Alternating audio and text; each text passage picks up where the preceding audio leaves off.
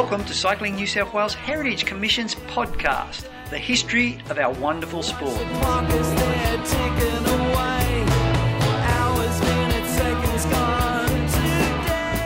The announcement of Wollongong getting the 2022 UCI World Road Championships is a big deal. Sure, the 2000 Olympic road race came to New South Wales with the Sydney Games, but being awarded standalone World Road Championships is special when you consider the last time New South Wales even hosted the National Road Championships was almost three decades ago in 1996. Plus, the scene is set. Last year's 2021 World Championships in Belgium was a staggering success. Rising Italian prodigy Lisa Balsamo beating the world's best Marianne Vos, and then French superstar Julian Alaphilippe going back to back in one of the hardest raced men's titles in living memory. Will the Frenchman get the hat trick in Wollongong?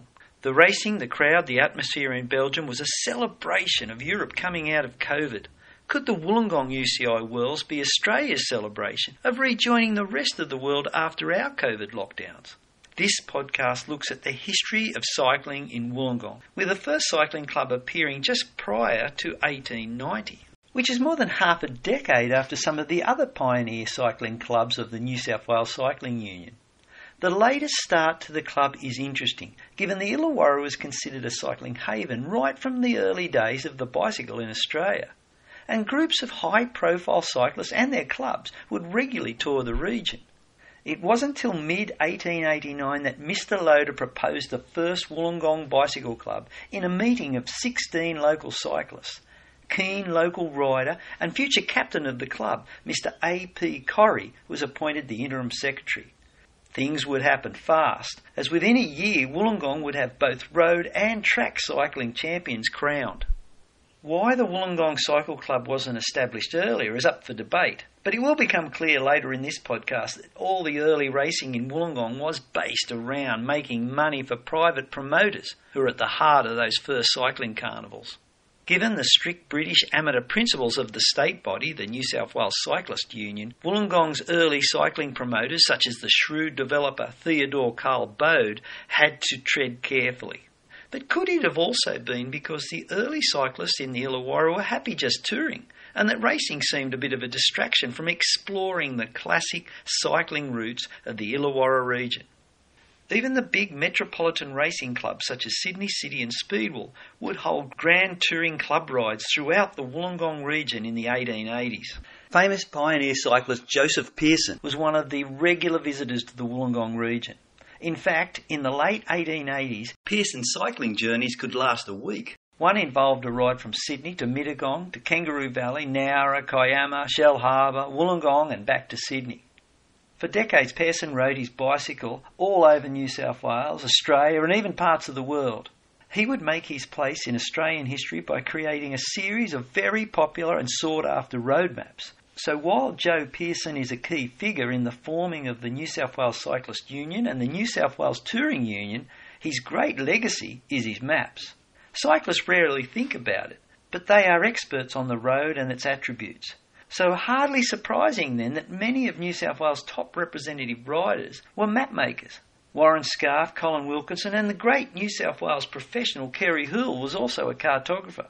So it was in the 1800s that cyclist Joe Pearson in New South Wales and George Broadbent in Victoria created the first Australian road maps. And with close to 20,000 printed early in the 20th century, as author Jim Fitzpatrick puts it, both these cyclists provided the impetus for the establishment of the state tourist bureaus. On his Traveller's Guide of New South Wales, Joe Pearson signalled out Wollongong as lovely Illawarra, the garden of New South Wales, hilly roads with magnificent scenery. On his tour of the Illawarra in 1889 with Mr. George and Copeland, he described the scenery as beautiful beyond description. Pearson often referred to Bulli Pass and Cambewarra Mountain to other travellers from outside of New South Wales. In 1903, Pearson said, I have travelled throughout France, Italy, England, and so. I have seen nothing better anywhere. If you want lovely meadowed land, broad, expansive fields of verdure, beautiful valleys, hills, and majestic mountain scenery, it's not necessary to go outside of New South Wales to see it. But Pearson was particularly fond of his coastal rides. In 1887 88, he swapped his high wheeler penny farthing for a safety bicycle. And while it looked similar to the bicycles of today, it had solid rubber tyres that were glued with shellac to the rims, which heated up on the hot roads and gave way and allowed the tyres to come off. A hollowed out solid rubber tyre called a cushion tyre soon developed, which Pearson said was a great improvement and allowed for more adventurous rides. Of course, Pearson's first ride on the new cushion tyred safety bicycle was down the south coast of New South Wales. And even he was impressed to do more than 520 kilometres in less than five days on the new setup remembering he was riding a 49 inch gear, which would be the equivalent to the easiest gear on a modern day road bike, something like a 36 chainring with a 20 tooth cog. The ride was a memorable one, again reassuring Pearson of what he believed that there was no place in the world that can eclipse New South Wales for beautiful scenery and its grand climate. My studies of Joseph Pearson has drawn the conclusion that no modern day event would please him more than Australia's long time nationally acclaimed achievement ride, the Sydney to the Gong. Since 1981, hundreds of thousands of cyclists have hit the road to Wollongong, raising millions of dollars to support people with MS and lapping up the beautiful scenery. The road to Pearson's lovely Illawarra is much different than in his day. However, I'm sure he was nodding in approval when well over 11,000 riders pedalled over the breathtaking Sea Cliff Bridge for the first time in 2006 on the MS Sydney Gong Ride. Of course, then you have other major cycle race promotions, including many of Cycling New South Wales' most historic events, such as Phil Bates's Classics. Then, of course, Illawarra Club's long running Ken Dineval Memorial Handicap all with that amazing Wollongong backdrop. Here's Illawarra Cycling Club President Terry Wall talking about those Wollongong cycling venues, followed by Aussie Tour de France legend and former world champion Mark Renshaw on his cycling experiences in Wollongong. Promotions um, down there. The Ken Dineval is amazing. Like it sells Yeah. out. Also, events down there on the, um, the Lighthouse Point. Yeah, Flagstaff Hill Circuit. What an am- it's got to be one of the most beautiful race courses in Australia, cycling Well, course. Mark, I really believe it's one of the one of the most spectacular criterium circuits in the world. It has to There's not many circuits that race right on a beach in the world, and, and we do it Wollongong.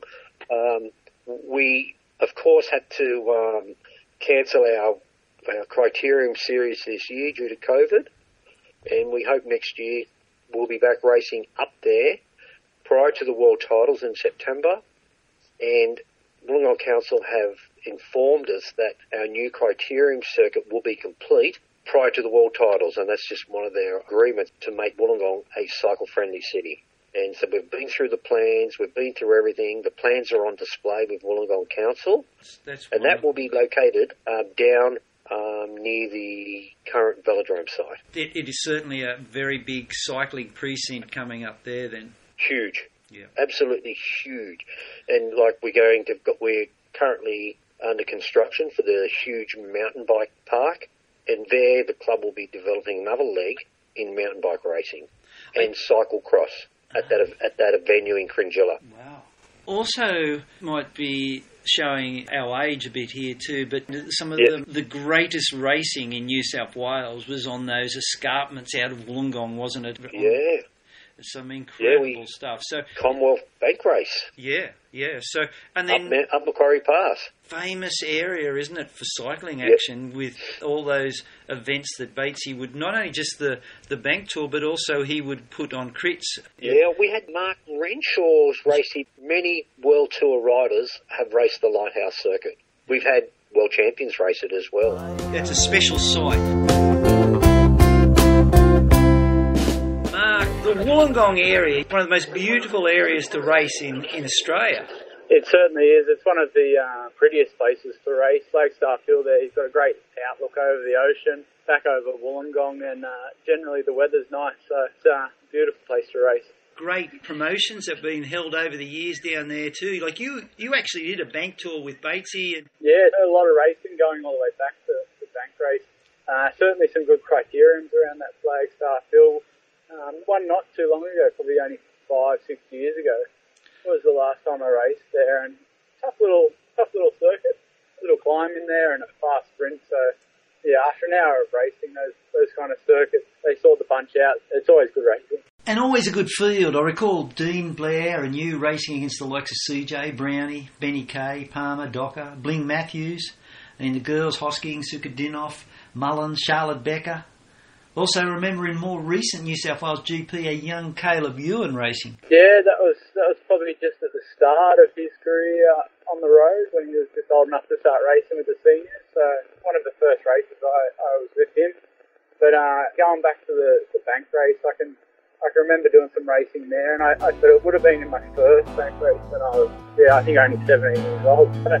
we're going a long way back. Given Mark Renshaw was honoured by being selected in Cycling Australia's Tour de France Team of the Century, it's fitting he got to race in New South Wales' most prestigious international cycling tour, the Commonwealth Bank Cycling Classic, as a young fella. Of course, this tour was regularly decided on the mountains behind Wollongong, with stage 10 of Mark Renshaw's 2000 bank tour going from Wollongong to Nowra via Jamberoo Pass, Kangaroo Valley, and Cambewarra Mountain. That's the same classic cycle roads that Joe Pearson cycled over well over 100 years before. This region to the south of Wollongong to Nowra is a very significant cycling location. While Australia's national cycling championships have been run since 1901, they've only been held in New South Wales a handful of times. Yet two of these times were on the roads south of Wollongong at Nowra. Here's former New South Wales state handicapper Doug Holland. at least two or three times over the years, the um, state pro title was run down at Albion Park and was also run down here. Um, the first year I was moved to Nowra, it was on down here, and then the Australian Pro Championship was on at Nowra, 61 and 73. I was a race organiser for it in 73. Yeah, right. And, and Hooley won it. Yeah. The last time he got medals at nationals. Yeah, so that when that was on, there's an 11 mile circuit goes out from now out to the you know, the Navy base and down like in a big triangle. Pretty hard course. Yeah. 11 laps of it. So that, that's been on down here. Of course, the development of Wollongong over the years has continually changed the location of cycle racing in the city. The first road races in Wollongong in 1890 started right in the centre of town. In fact, right outside the Wollongong Town Hall, and finished at the pubs down the road after racing out along the main road and back. In more recent times, the Huntley Road was used for bigger races. Here's Illawarra Cycle Club's Terry Wall again. So, in the past, you've had different tracks and riding venues, but the trouble with Wollongong is it's a changing environment, isn't it? You, you've had to move on. We did in the days when yourself and your son come down to race the Dinneville at Dapto. That course is now closed and we're not allowed to race on it because the road is not only horrendous condition, but um, suburbia is encroaching on all that land. And as I indicated to the police, I agreed with them. It's too dangerous to conduct a race, and uh, we have to look after our juniors as well. It's not a safe environment to conduct a race, and that's why we looked at alternative locations, and we've come up with a fantastic site on the top of Mount Keira, and we race there. And uh, we have our good friends from Nowra, Sutherland, Southern Cross, who we've got a close relationship with.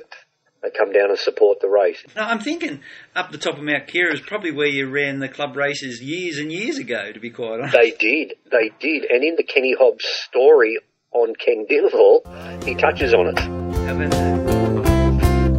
I encourage you all to read Terry Wall's story on Ken Hobbs and the Ken Dinneville Memorial Handicap when it comes up on the Illawarra Club's website.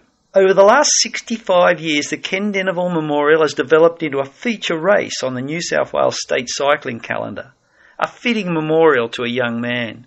Ken Hobbs telling Terry of the terrible cycling accident out the front of Ramble Service Station in Fig Tree in 1956 when the young man lost his life. The memorial race commenced in 1957 and was organised by Ken Dinneville's uncle Roy Cleary, even he couldn't have predicted it'd be still going strong over 60 years later. As Terry explained, the first Ken Deneville race was conducted on the Mount Keira Road Circuit, which was the classic road racing circuit in Wollongong at the time. Here is former Wollongong League of Wheelmen cyclist Lionel Covington.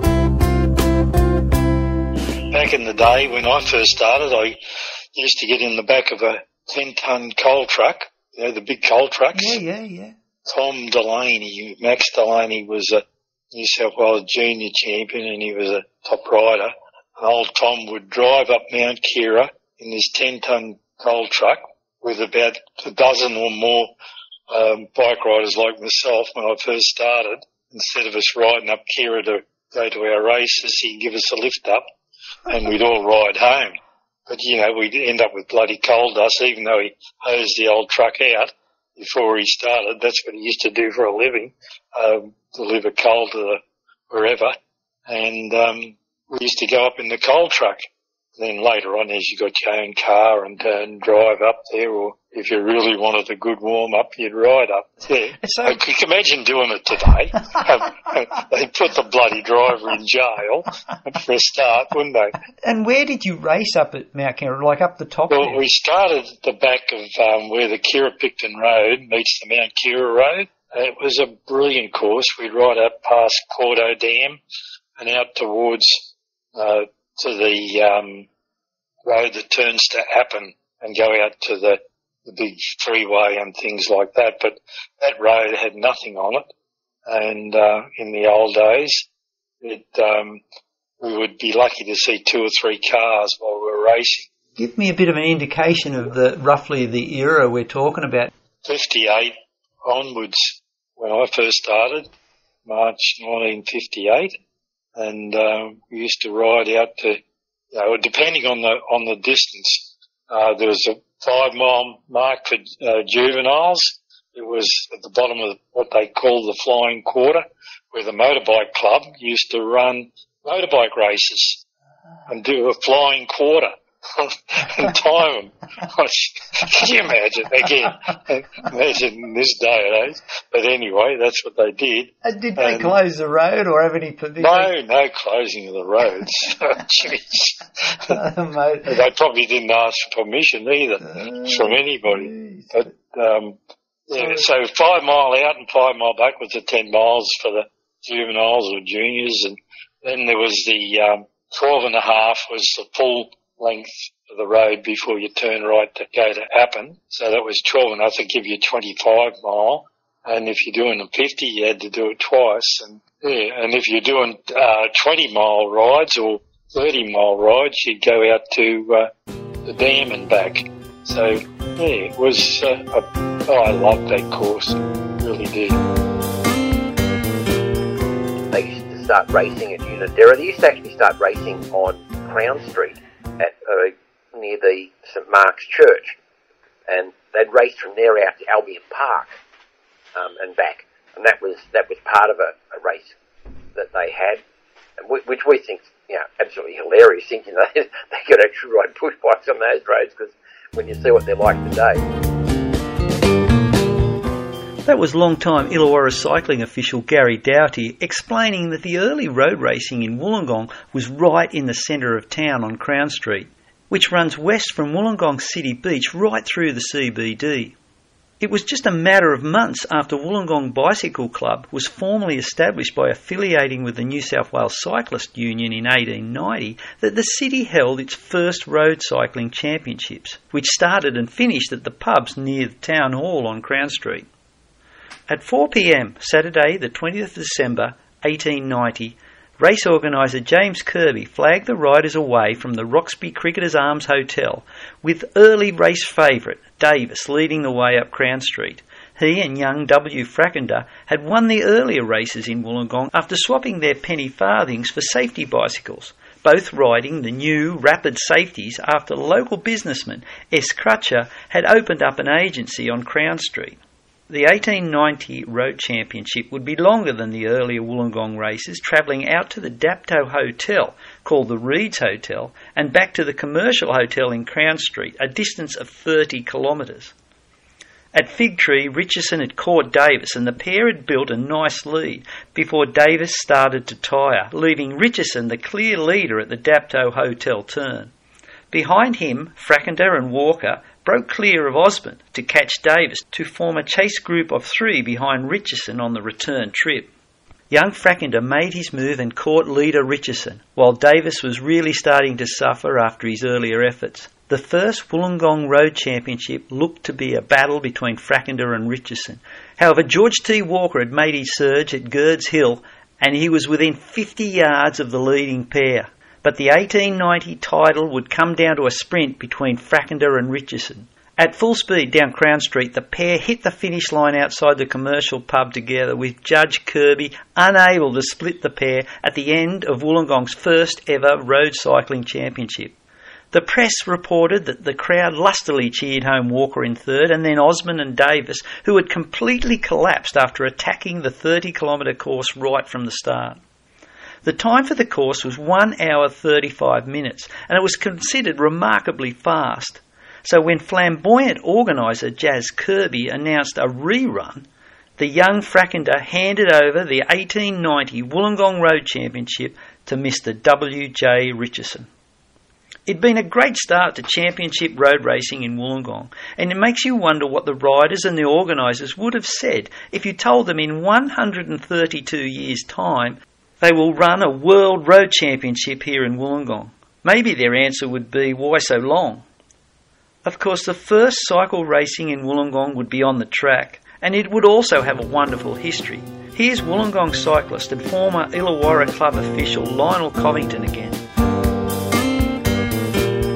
But uh, I, I love the the old McCabe Park. That was in the centre of Wollongong. It was a quarter mile track with a bank into the the straight. And if you're a, if you weren't a local, you nearly end up over the fence as you come into the straight, and you wouldn't want to be coming around uh, a non-local, you know, in the straight because he might take you over the fence. But um, it, it was uh, an old tar track, grass grew through it, and all sorts of things. But uh, we had some good racing on there, six-hour teams races and things like that. So where again? Just where is that? It was called McCabe Park uh, in Church Street, which is the main street down from where the police station is, and it runs towards the steelworks. So it was just down there on the right hand side. Yeah, it was a quarter mile. It was they had played football in the middle of it. That was a good good track. Good little track if you had a bit of banking on a quarter mile track, sort of. Yeah, it was. Yeah, yeah. it was oh, a lot lot uh, steeper than things we've written, written in in Bathurst in those days, and uh, where else did we go to? Uh, Mudgee. Yeah, they were sort of flat tracks. The rapid development of the city of Wollongong would have consequences for the track racing venues also, with McCabe Park one of the tracks resumed for Wollongong's growth. Here's Lionel again. Wollongong City Council they promised us a eight laps to the mile or whatever it was in those days, just a, a, a velodrome at Gwynneville, which is just near the town. They even had the dirt even banked there for us, to, and nothing ever came of uh, of uh, the velodrome they were going to build us. But uh, and then Western Suburbs built built that track at Unanderra which was really good. And that was the O'Connors and the Overdens and people like that. Uh, one one guy, he was a plumber. He got the um, the banks all done and things like that. But they used to race on an old trotting track or something out at uh, Unanderra. And then when they started that, they did a really good job of getting it in a good spot like it is. Good place to race. Wollongong's Unanderra Velodrome is a great example of what can be achieved by a passionate group of cyclists at grassroots level in Australia. In the early 1960s, Wollongong's McCabe Park cycle track had disappeared and things were moving very, very slowly with its replacement. Fearing the sport was in real trouble, a group of enthusiasts formed a new club and got to work chasing up a new track. A man of action, Tom O'Connor, and the club's new track committee connected with industry and government to get approvals for the Unanderra Velodrome.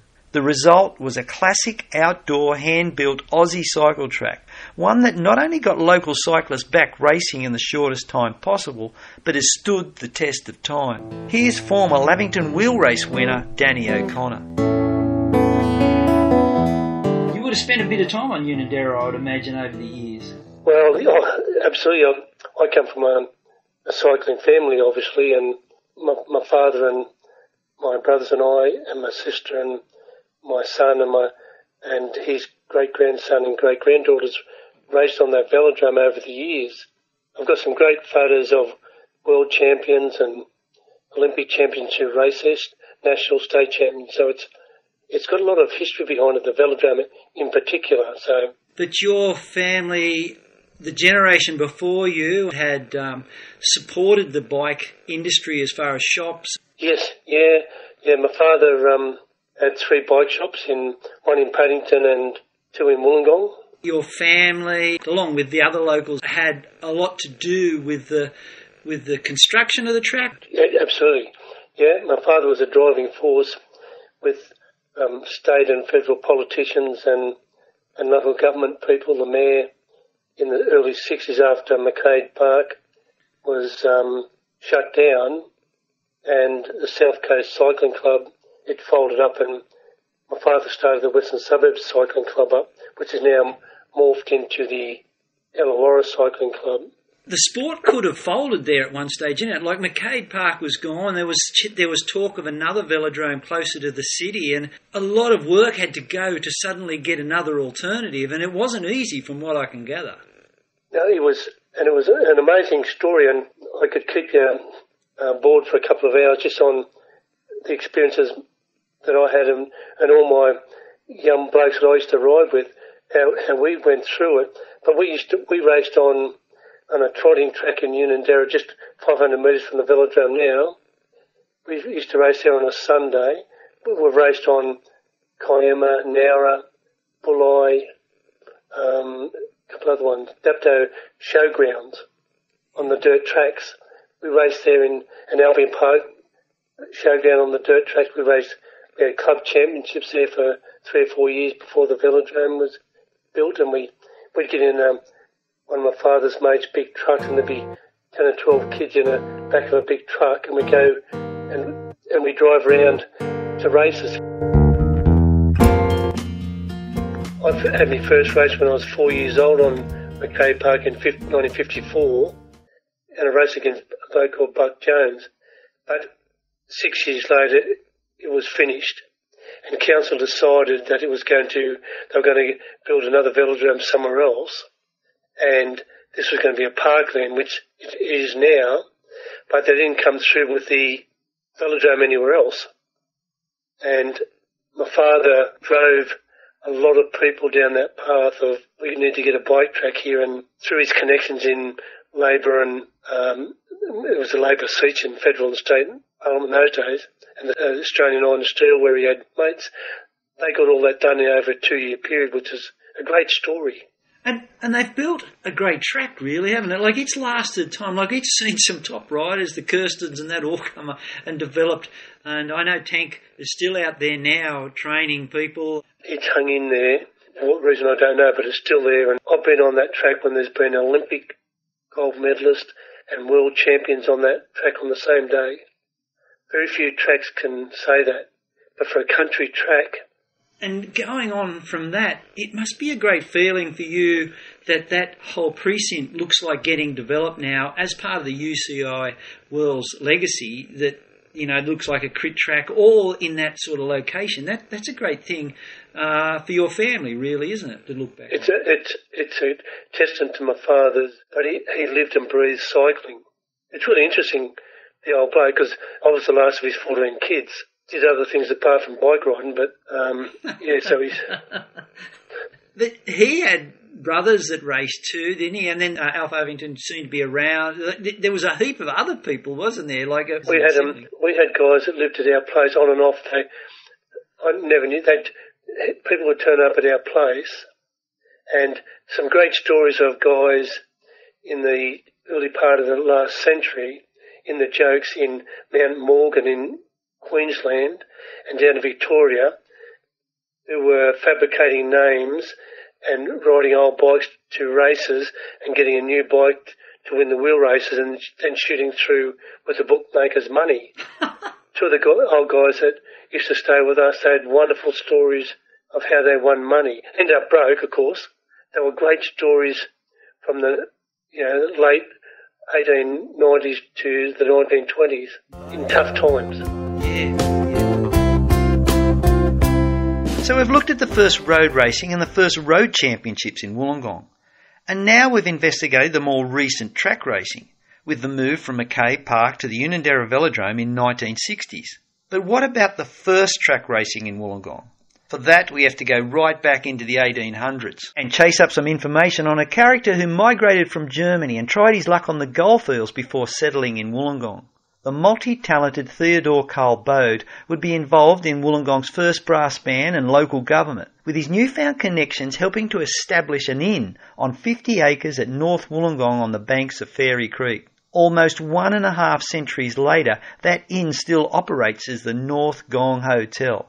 And as for the 50 acres, it was initially called the Centennial Ground and it was used for livestock sales before becoming Bode's new Centennial Athletic Ground and then hosting bands, sports carnivals and anything that would attract people and their money to the vicinity of the North Gong Hotel.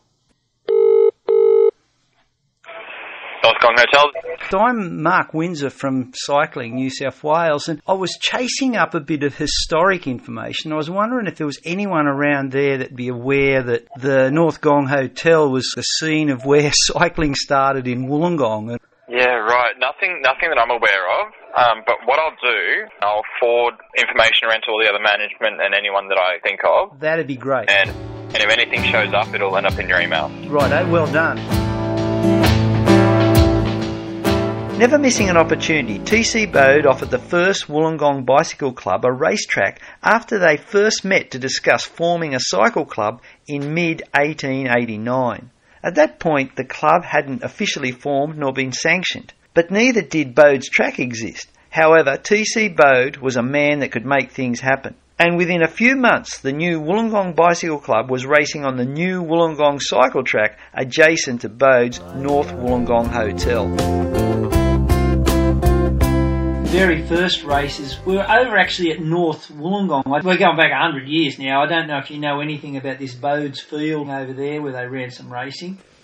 I live in Bode Avenue. Do you? Yes. So Bode's Field was built by a chap Bode who actually built the North Wollongong Hotel. Uh, he actually had a, a race course there, uh, you know, a horse racing oval. So I can't remember the date. Um, yeah, so the history of that was quite interesting, and, and he did have horse racing there for, and he was a, quite a developer for Wollongong at the time. You know, it's horse and buggy day. Yeah, yeah. He was an incredible promoter, that fella, and uh, yeah. So yeah. it was a bit of a classic start to cycling. What happened at Bode's Oval in the 1890s is a classic case study of the sporting politics that resulted in Australian cycling being pulled apart by two rival management groups for around a century. The Cyclist Union, or the Amateurs, established in New South Wales in 1883 with the goal of running pure championships and to pick unbiased teams, while the League established in New South Wales 10 years later in 1893 and their mission was simply to entertain and promote the sport and importantly to allow riders and promoters to distribute and make money in the racing.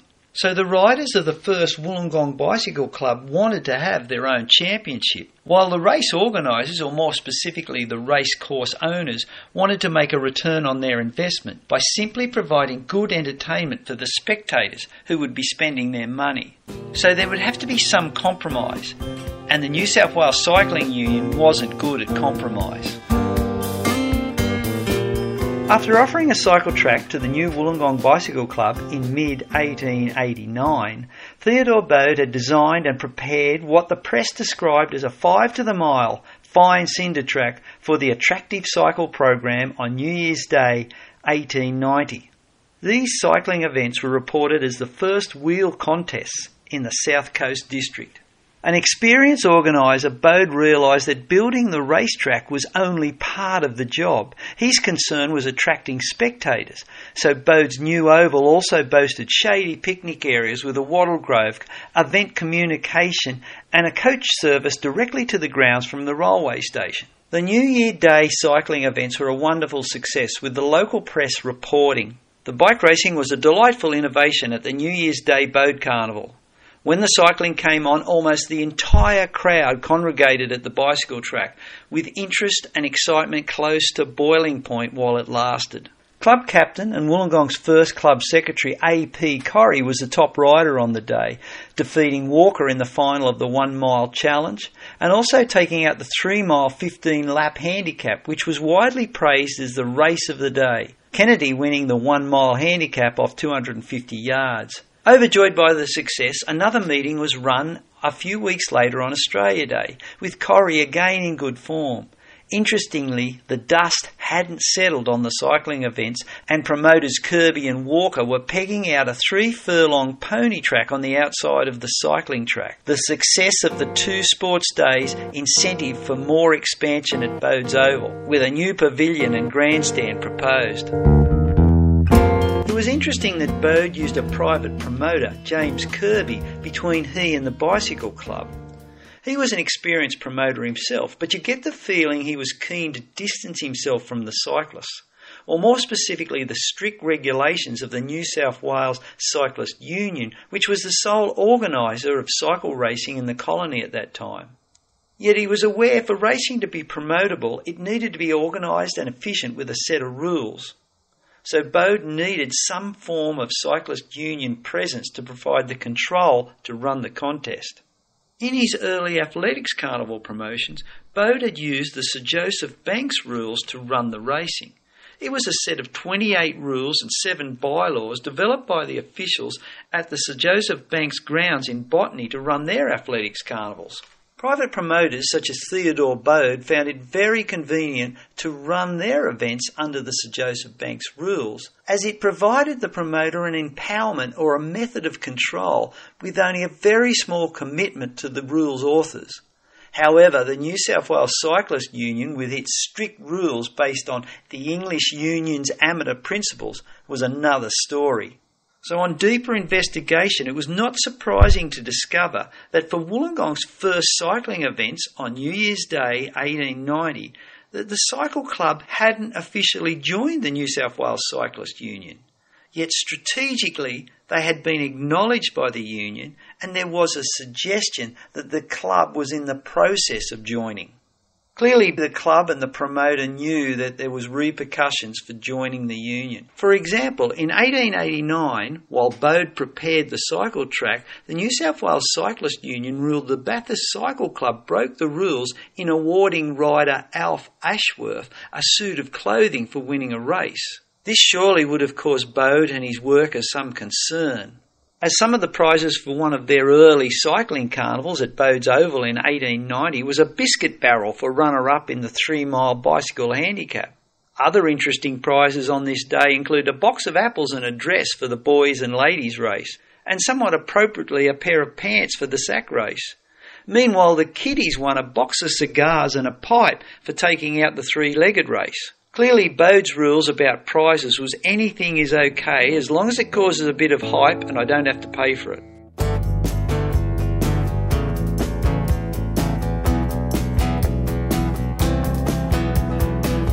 So, after using a bit of cunning, Theodore Bode had kept the Union and its strict English amateur rules at arm's distance for the first cycling events at Bode's Oval, which is interesting when you consider T.C. Bode had been involved in the Eureka Stockade while on the goldfields at Ballarat. After the success of the cycling events on New Year's and Australia Day 1890, Bode's Oval became more like a scene from The Greatest Showman with all kinds of events appearing on Bode's Oval program with the bicycles in the early 1890s. Along with athletics, dancing, and championship quoits came pony racing and boat racing on Fairy Creek, followed by Professor Hernandez's monster balloon display, where he parachuted to Earth from 8,000 feet. Then come the great Thomas versus Hester wrestling match, plus electric light sports, horse jumping, and a call for fancy dress on bikes. The Wollongong Bicycle Club themselves got in on the act by bringing trick cyclist W.S. Maltby to town in May 1890. The self-acclaimed champion one-wheel rider of the world, Maltby would put on two shows at the town hall for the bike club. In the show, Maltby dressed as Oscar Wilde and a graceful French lady cyclist. While this might seem fairly adventurous move by a so-called amateur club, some of the advertising of the Maltby shows by the Wollongong Bicycle Club was very theatrical, to say the least. A story appeared in the Illawarra Mercury a week before the show. It was about a group of cycling club members that come across a giant 18 foot snake and then grimly reported how one of the men shot its head off, then skinned it, and then checked the contents of the snake's stomach. Then the newspaper stated, to their astonishment, they found a large sheet of paper, which when opened read, W.S. Maltby, champion fancy bicycle and one wheel rider of the world, will perform at the Town Hall next Saturday and Monday. So Bode and Kirby's promotions had given the Wollongong Bicycle Club a notoriety in the city. However, the riders were looking for some credibility in their racing. So in April 1890, the club did formally join the New South Wales Cyclist Union, and plans were put in place for Wollongong's first road championship, which we've already discussed, won by Richardson. Shortly after, Wollongong's first track championships were scheduled for New Year's Day 1891 at the Bodes Oval Sports Carnival. Almost straight away, fears surfaced among the local riders of the Cyclist Union disqualifying riders who entered a race organised by a private promoter. A well placed story in the local paper suggested the riders had nothing to worry about. And while I haven't checked the accuracy of this article, as you would expect, it did have the feel of favouring the private promoters who would have been regular advertisers in the paper. Anyway, the story did the trick, and the first Wollongong Cycling Championships went ahead. Just as a side note, the 1890s was a tough time for the New South Wales Cyclist Union, with the much less conservative League of Wheelmen soon to be formed and many cyclists and their clubs, including Wollongong, to join their ranks. However, for now, it would be the Union that would enable the first Wollongong Track Championships at Bodes Oval on New Year's Day 1891. The title was raced over one mile, with Davis and Walker progressing to the final after winning their heats. GT Walker kicked first, but Davis, still scarred after blowing up and finishing at the tail of the field in the road race championship when favourite, responded quickly, jumping past Walker to win easily to become Wollongong's first track champ on the legendary Bodes Oval. With the popularity of Bodes Oval, the Wollongong Amateur Bicycle Club was finding it increasingly difficult to get on the program, with cycling soon disappearing from the New Year's Day Carnival, when events such as trotting and hunting were added to the day. There were calls by the cyclists themselves for the Wollongong Bicycle Club to have their own track, and the council was approached to build a track at Stuart's Park across the creek from Bodes Oval. However, negotiations slowed when a top of the line Hampton type track was proposed. So while this was happening, the Wollongong Bicycle Club decided it was time for a facelift and reformed in March 1896 and affiliated with the New South Wales League of Wheelmen under Secretary G.T. Walker. The club continued to race at Bodes Oval while negotiations continued around Stuart Park. But surprisingly, a breakthrough came from no other than Theodore Carl Bode, who reconfigured Bodes Oval to lease the new Wollongong Bicycle League of Wheelmen Club around eight acres for a new track with the grand opening in November 1897. On the big day, a parade of cyclists and the town band on the back of Bode's four horse drag rode from the town hall to the new track where Mr. J.B. Nicholson, MLC, declared in front of well over a thousand spectators the new track open. A huge cycling carnival followed. The final of the Wollongong wheel race preceded by eight heats and then semi-finals, before eventually the big event was won by visitor G. Prince off 90 yards. Taking a less prominent place in the carnival was the 1897 half-mile Wollongong Track Championships. Experienced local performers Frackender and Davis won the heats. But in the final, the pair came in contact with each other, and J.H. Parsons became Wollongong's professional district track champion. Of course, the riders, prominent visitors, politicians, and officials, including Quong Tart and the executive of the New South Wales League of Wheelmen, then adjourned to Theodore Bode's North Wollongong Victoria Hotel for toast, where the treasurer of the New South Wales League, Corbin, spoke in glowing terms of Bode and his new track. With the press reporting, the New South Wales League officials suggested TC Bode's track was the best outside of Sydney.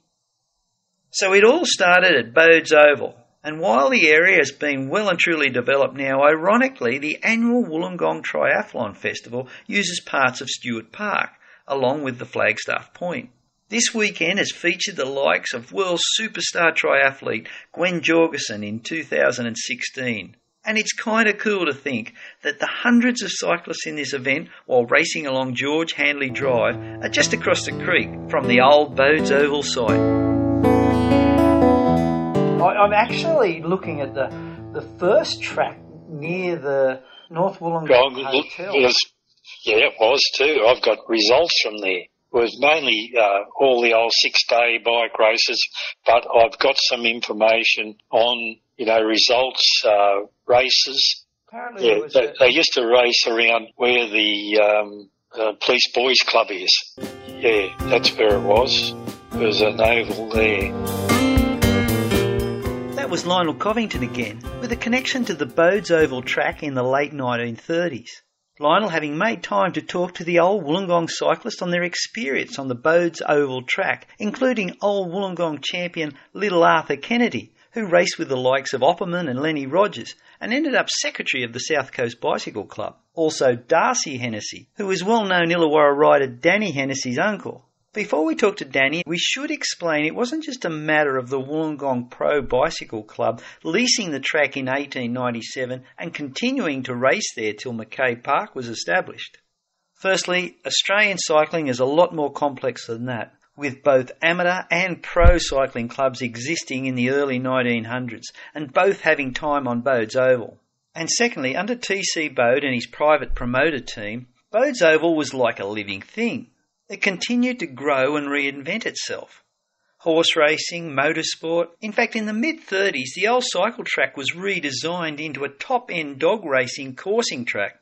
So soon after the Wollongong Bicycle Club joined the league in 1896, a Dapto Club formed, and while it stayed unaffiliated initially, it did align itself to the union. Strangely, the Wollongong Bicycle Club then cut its ties to the league and became the Wollongong Bicycle Association. Soon after, the Illawarra Cycling League formed for the pros and took over the long lease of Bode's Oval. There is plenty more twists and turns to the story, but the bottom line is both amateur and pro clubs existed in Wollongong, and even private racing like Albert Hammond's Speedwell Road Series. Then there was temporary tracks developed at places like Brownsville and Bulli. Yet in the lead up to World War II, as Lionel Covington tells us, the big cycling carnivals were still being held at Bode's Oval. Here's Danny Hennessy talking about Darcy, who raced the junior event in a big carnival in October 1937 on Bode's Oval. I've got a couple of photographs of him when he was a bike racer in the Illawarra area. Now, I was told by Darcy that there was an oval pretty much behind the North Gong Hotel, and there's a there's a soccer field down there and it's in this like behind the police boys club. I've never been in there, but every time I ride past, I think that was where the first velodrome was in Wollongong. There's a um, Facebook page down here called Lost Wollongong, and all these amazing old photographs. One came up an aerial view, and you could make out this round track down where this velodrome was, and I thought, that's it. I've seen it now based on what Darcy told me. And, and you seem to know a fair bit about it. Yeah, between the wars, they got it going again. It was an old cinder track, which were the classic old tracks they raced on in the mm-hmm. 1800s. But Darcy raced a junior race on there in the like 1930s. That day, I've noticed uh, Jack Fitzgerald and Grant Pye. Uh, he was a Victorian sprinter, and Jack was the Australian national champion. And they put on a match race, and it was the same day that Darcy got to to race on this this Bode's Oval yeah, track. Right. And he was saying they'd never seen anything like it. Yep. And there was another old Wollongong legend, Ken Hobbs, racing the wheel race that day. Uh, and also little Arthur Kennedy, who won many Wollongong championships, but they were all impressed. These guys were saying they'd never seen anything like the sprinting tactics and that that was on that they these two national level sprinters sort of fought Yeah. out on this Bode's Oval. So it, it was a great day. So Darcy was only a young kid, but but he It's- got to race with these guys, and uh, apparently it was a, a huge thing on this Bodes Oval, which that track. It, it actually went right back to the 1800s. That's where they first started racing. But but he got to race on it. Um, Yeah, yeah. Uh, So Darcy lived in town. He basically lived within, you know, a kilometre of where this track was, you know. Um, he, he knew it all back to front. What happened, I think after Bode's Oval uh, was um, like decommissioned, a velodrome started up you've probably heard of, of McCabe Park. Yeah, yeah. and that was that's right in the centre of the city. But Darcy became like the custodian of McCabe Park after he, you know, elevated himself from Bode Oval. Darcy told me that he was the guy that used to go down there every Friday afternoon because apparently the place was packed out. Every Friday night, the racing at McCabe Park was packed out. It was so big. It was often like like five to ten thousand people. He used to say, but he used to tell me stories about how Italian professionals that used to come out to Australia, and they used to um, uh, like come down to, to to race at McCabe Park on a Friday night, and sometimes there was like a carnival on a Saturday as well, and some of the pubs in town used to put up these Italian professionals and stuff, and they often would ride down on their um, on their bike on, on Friday afternoon or during the morning, and then switch their wheel around um, so they could ride like a fixed gear on the Friday night and then ride home. This podcast is focused on racing venues in the Wollongong region. But as stated before, it does provide an insight into the long running battle between the Amateur Union and the Pro League of Wheelmen in cycling in Australia. While the first Wollongong club that held the inaugural road and track championships was an amateur cycling union affiliated club, much of the history that we've discussed since has been associated with the Pro League of Wheelmen body. Yet the amateur clubs still continued to operate in the region and they did coexist. The Pro League of Wheelmen was a huge sporting organisation in Australia holding massive carnivals at the SCG at the turn of the 20th century. So it is surprising that it would be the one that would disappear over the last 50 years. The old clubs amalgamating with the amateurs as they softened their rules and regs. This was the case in Wollongong with the development of the present day Illawarra Cycling Club. Here's the Illawarra Club's Gary Doughty. We were only talking about another chap the other day, Jim Tulloch. Years ago, I I contacted Jim a couple of times to try and get early history because he was actually the founder, one of the founding people of the Illawarra Cycle Club. Um, he was in the amateurs and Lionel was in the pros, and then they amalgamated.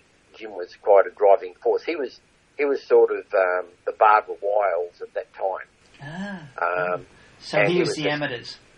he was the amateur club, but he was the founder of the Illawarra Cycle Club that we know it now.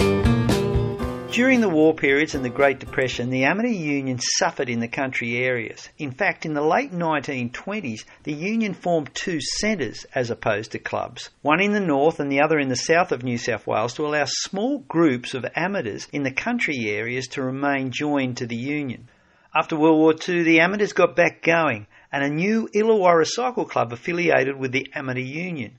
Secretary Jack Berlowitz had a high profile with the state body, and the new Illawarra Amateur Cycle Club shared McCabe Oval with the professional South Coast Bicycle Club. Berlowitz's presence on the New South Wales Cyclist Union's executive committee resulted in strong growth of Amateur Cycle Club, but in 1949 the hard-working secretary was killed in a motorcycle accident on Port Kembla Road. After a grand benefit and memorial cycle carnival on McCabe Park, Jack's wife Lily would take over the secretary role of the Illawarra Amateur Cycle Club and become one of the only female administrators in Wollongong's male sport. Soon after, however, things soured between Lily's amateur Illawarra Cycle Club and the pro South Coast League of Wheelmen Bicycle Club over shared responsibilities at McCabe Park with disputes over the upkeep of the track fought out in the press. It would seem bringing the arguments out in the open did some good.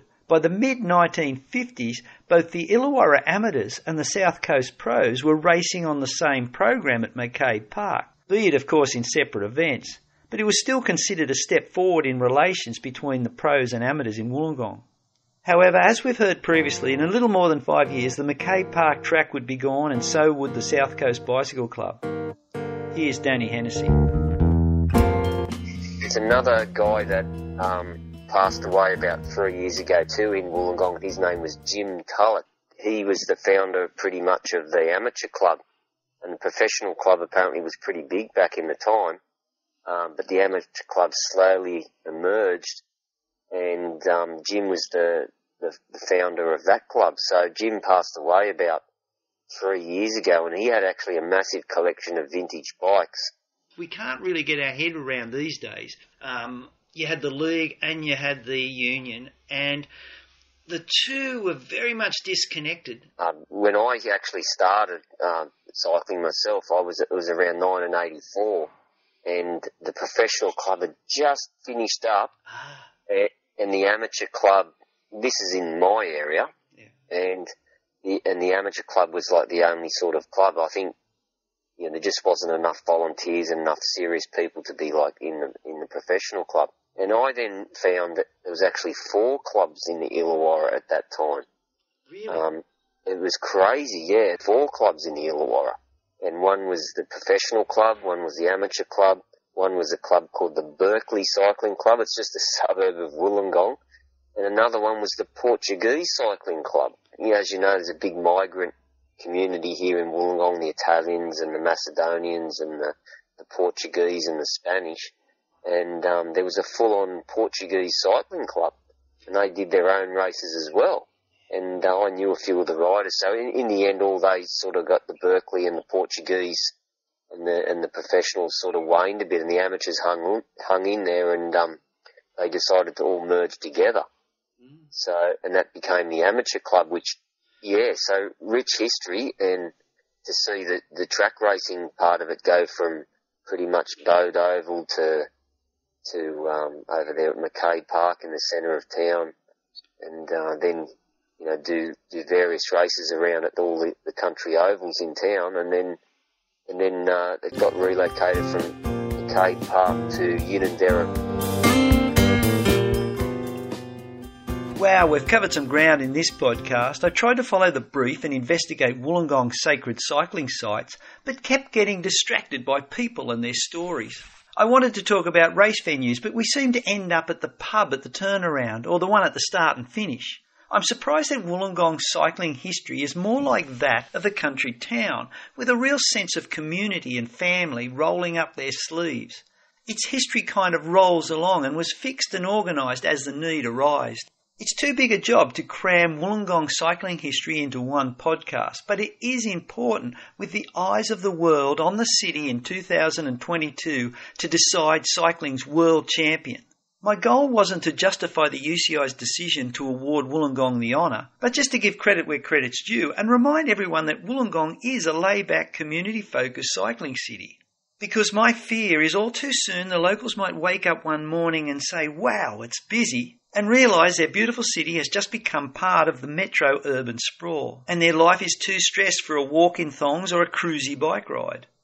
Maybe the most important thing about the UCI World Championships in Wollongong is the infrastructure Illawarra Club President Terry Wall talked of at the start of this podcast to preserve that country feel and Wollongong's lower stress lifestyle. One thing for sure, if Wollongong use the attributes of their cycling pioneers in hosting the World Cycling Championships, they will put on a good show.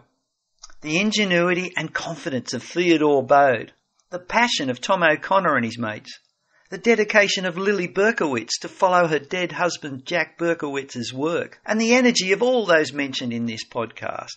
For as Joe Pearson said in the 1800s, if you want to go for a bike ride, there's no better place in the world than lovely Illawarra, New South Wales Garden.